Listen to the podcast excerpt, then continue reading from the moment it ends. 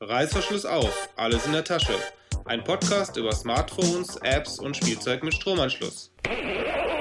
Hallo liebe Hörer, heute möchte ich, der Markus, euch einen Hardware-Review präsentieren. Und zwar geht es dabei um den Pocket Projektor M Pro 150 von der Firma 3M. Der Tim, das werden diejenigen von euch wissen, die schon mal in der Puck Noise gewesen sind, hat das Gerät schon ein paar Mal dabei gehabt, beziehungsweise auch den Vorgänger, den M Pro 120. Und heute soll es soweit sein, dass wir hier auf indertasche.de mal ein bisschen was dazu erzählen und ein bisschen die Vorteile und die Nachteile dieses Gerätes aufzeigen. Loslegen möchte ich deswegen erstmal mit den technischen Daten. Das handelt man am leichtesten ab. Also, was ist wichtig bei einem Beamer? Natürlich die Auflösung. Und der Beamer kann erstmal Standardauflösung 640 x 480 und bis hin zu WXGA, das wären 1280 x 800. Das Gewicht des Gerätes beläuft sich auf schlappe 160 Gramm. Also für die Leute, die jetzt einen normalen Beamer vor Augen haben im Kopf, das ist ein ganz anderes Gerät. Man muss sich das so vorstellen, das sind so ungefähr zweieinhalb Zigarettenpackungen in der Größe. Hier mal die Dimensionen 60 x mal 130 mal 24 Millimeter. Also wirklich sehr, sehr kompakt und passt in jede Sakkotasche und ist dafür auch wahrscheinlich konzipiert worden, um einfach für Geschäftsleute ein Gerät zu haben, mit dem man auf Reisen gehen kann. Und das ist das Tollste. Dazu komme ich aber noch, man kann damit quasi auch ohne Computer auf Reisen gehen, nur mit der Präsentation im Beamer in der Tasche. Was ist beim Beamer noch wichtig? Die Helligkeit. Die Helligkeit wird angegeben mit 15 ANSI-Lumen. Darunter kann man sich nichts vorstellen, aber es bedeutet eigentlich, dass das Gerät dafür, dass es ein LED-Beamer ist, schon relativ hell und für diese Größe vor allen Dingen sehr, sehr hell ist. Und man konnte sich auch im Vergleich zum Vorgängergerät da etwas verbessern. Die Akkulaufzeit wird angegeben mit 120 Minuten und man kann die Darstellgüte so ungefähr auf 50 Inch, was so 127 Zentimeter in der Diagonalen sind, hochziehen. Da ist die Auflösung aber natürlich schon sehr, sehr aus ausgereizt. So die beste Entfernung, würde ich sagen, aus meinen Tests heraus sind so ungefähr 40 Zentimeter. Das als Diagonale, da kann man im Kreis von ein paar Leuten auch noch ganz gut was erkennen.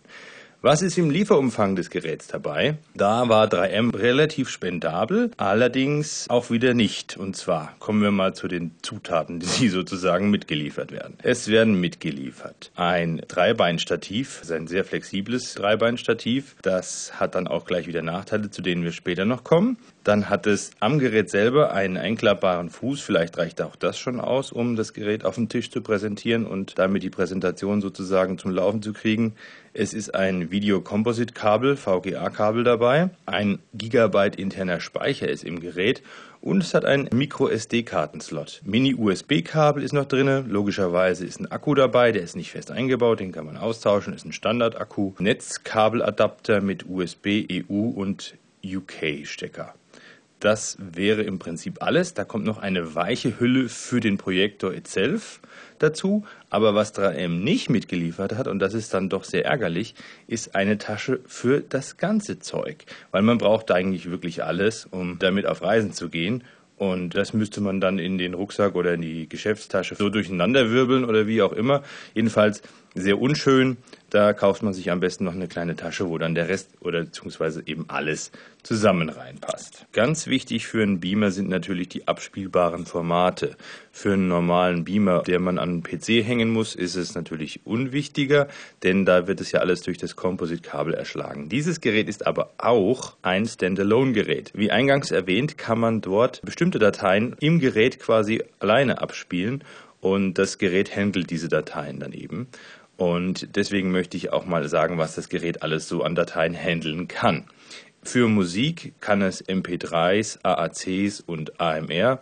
Das ist jetzt ein Format, damit kann ich nichts anfangen, habe ich noch nie gehört. Möge der ein oder andere kennen. Kann sein, dass es nicht so wichtig ist, glaube ich. Die Leistung der Lautsprecher, es sind derer zwei mit 0,5 Watt angegeben, deutet aber darauf hin, dass es jetzt kein Audiogenuss ist. Ja, dann für Geschäftstreibende oder das dürfte auch die Hauptzielgruppe dieses Geräts sein. Microsoft Office-Dateien werden abgespielt, sowohl Excel, PowerPoint, Word als auch PDF-Dateien. Aber was noch schlimm ist, die jetzt immer mehr auf den Markt sozusagen der Dokumente vertriebenen Microsoft Office 10 Dokumente, die mit Gerät nicht abspielen. Ebenso kann es auch nicht ODF-Dateien, also die Open Office Word-Dokumente abspielen. Das ist natürlich schlimm, aber nicht ganz so schlimm, denn meistens wird ja doch Microsoft Office irgendwie gehandelt, verschickt, bearbeitet. Für die Videoausgabe ist möglich in PAL und NTSC und der Codec, der unterstützt wird, ist ganz klar H264. Das dürfte den Applern unter den Hörern doch sehr geläufig sein. Der Standard JPEG vertreten, aber auch Bitmap-Dateien kann das Gerät selbstständig wiedergeben. Wenn ich selbstständig meine, dann meine ich durch die SD-Karte, die man einsteckt oder eben auf den internen 1 GB großen Speicher, der das Gerät hat. Nun aber mal zum Erfahrungsbericht. Prinzipiell funktioniert das Gerät zum Beispiel an einem Mac Pro, den der TÖM hat, recht gut. Es gab leider Probleme mit der USB-Stick-Funktion. Probleme dahingehend, dass man, wenn man den USB-Mode nutzen wollte, nach der Abmeldung hat sich das Gerät selbstständig wieder angemeldet. Das ist ein bisschen doof. Ansonsten hat der Mac die Auflösung des Geräts bzw. das Gerät die Auflösung des Macs hervorragend handeln können. Da gab es dann schon eher bei einem Medion-Laptop, den ich getestet habe, mehr Schwierigkeiten.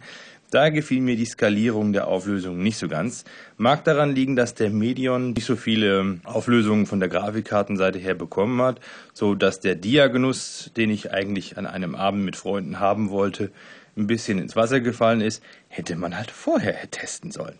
Ja gut, das sind so die Schicksale eines Testers. An meinem Firmenlaptop, das ist ein Dell, der hat wesentlich mehr Auflösung parat in der Grafikkarte. Da war das mit der Skalierung schon wieder anders. Das läuft gut.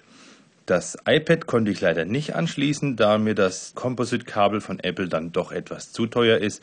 Leider muss ich euch dieses Testergebnis also schuldig bleiben. Wäre ja eigentlich für mobile Präsentationen sehr, sehr interessant gewesen, aber es tut mir leid, das kann ich nicht liefern. Beim Stativ gilt es zu sagen, dass man da aufpassen muss, denn das mitgelieferte Stativ ist doch sehr, sehr wackelig. Das ist so ein Dreibein-Drahtstativ, das sich individuell verbiegen lässt. Das hat natürlich große Vorteile. Man ist da sehr, sehr flexibel aber man ist eben auch leider sehr, sehr wackelig. Das Gerät ist nicht schwer, aber mit den möglicherweise dahinter hängenden Kabel kommt man schnell in irgendwelche Übergewichte und so plumpst er eventuell dann unter und das will man ja auch nicht haben. Und mit einem Gorilla-Stativ, einem Gorilla-Pod ist es vielleicht etwas besser, mit einem größeren Stativ, aber wer will das schon auf Reisen mitnehmen?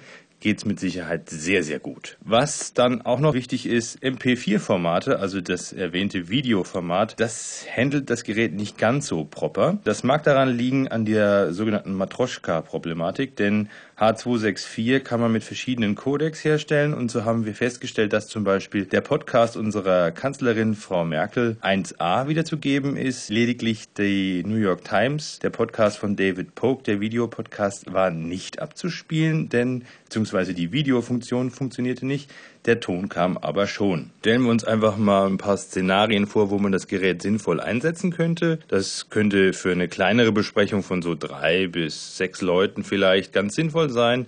Da muss man nicht das Notebook mitschleppen. Man könnte vielleicht auf dem iPad die Präsentation haben und die dann so an die Wand werfen oder sogar im Gerät. Ich habe ja schon gesagt, man könnte sogar als Handlungsreisender durch die Welt ziehen, indem man das Ding einfach in die Jackentasche packt und das eben vorher belädt mit der Präsentation, die man halten will. Weiteres Szenario zum Beispiel für einen Makler, der könnte dann an die Wohnungswand, die er vermieten will, dann nochmal das Exposé schmeißen, könnte mit den Kunden die einzelnen Punkte nochmal durchgehen. Ist die Frage, wie realistisch ist das, aber es sind mal so ein paar Szenarien, die ich hier skizzieren wollte. Ich selber habe mit Freunden einen Dia-Abend gemacht, eigennützig, um dieses Gerät eben testen zu können. Der ist ja so ein bisschen, wie gesagt, in die Hose gegangen. Das mal dazu. Schließt man einen Rechner an und zeigt eine PowerPoint-Präsentation, greift das Gerät auf die 1024 x 768er Auflösung zu und man hat die Präsentation so parat, wie man sie demjenigen welchen auch zeigen will.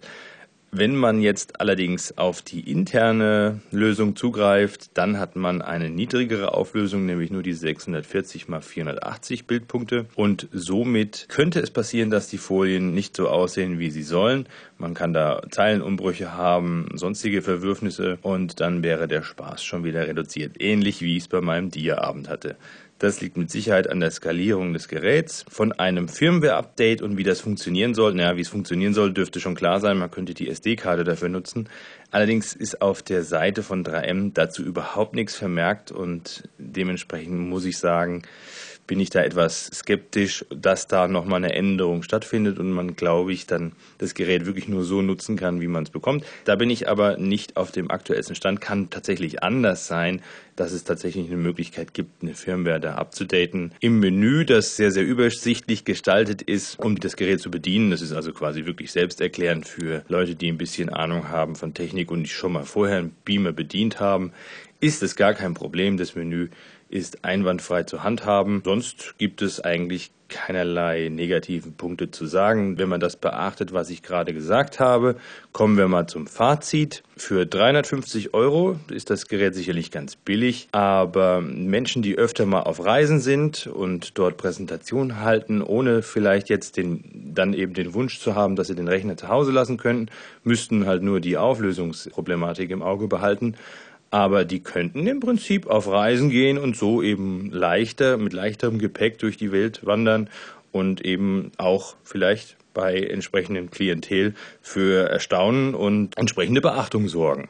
Das kann ja auch immer also als Nebeneffekt ganz gut ankommen, sowas.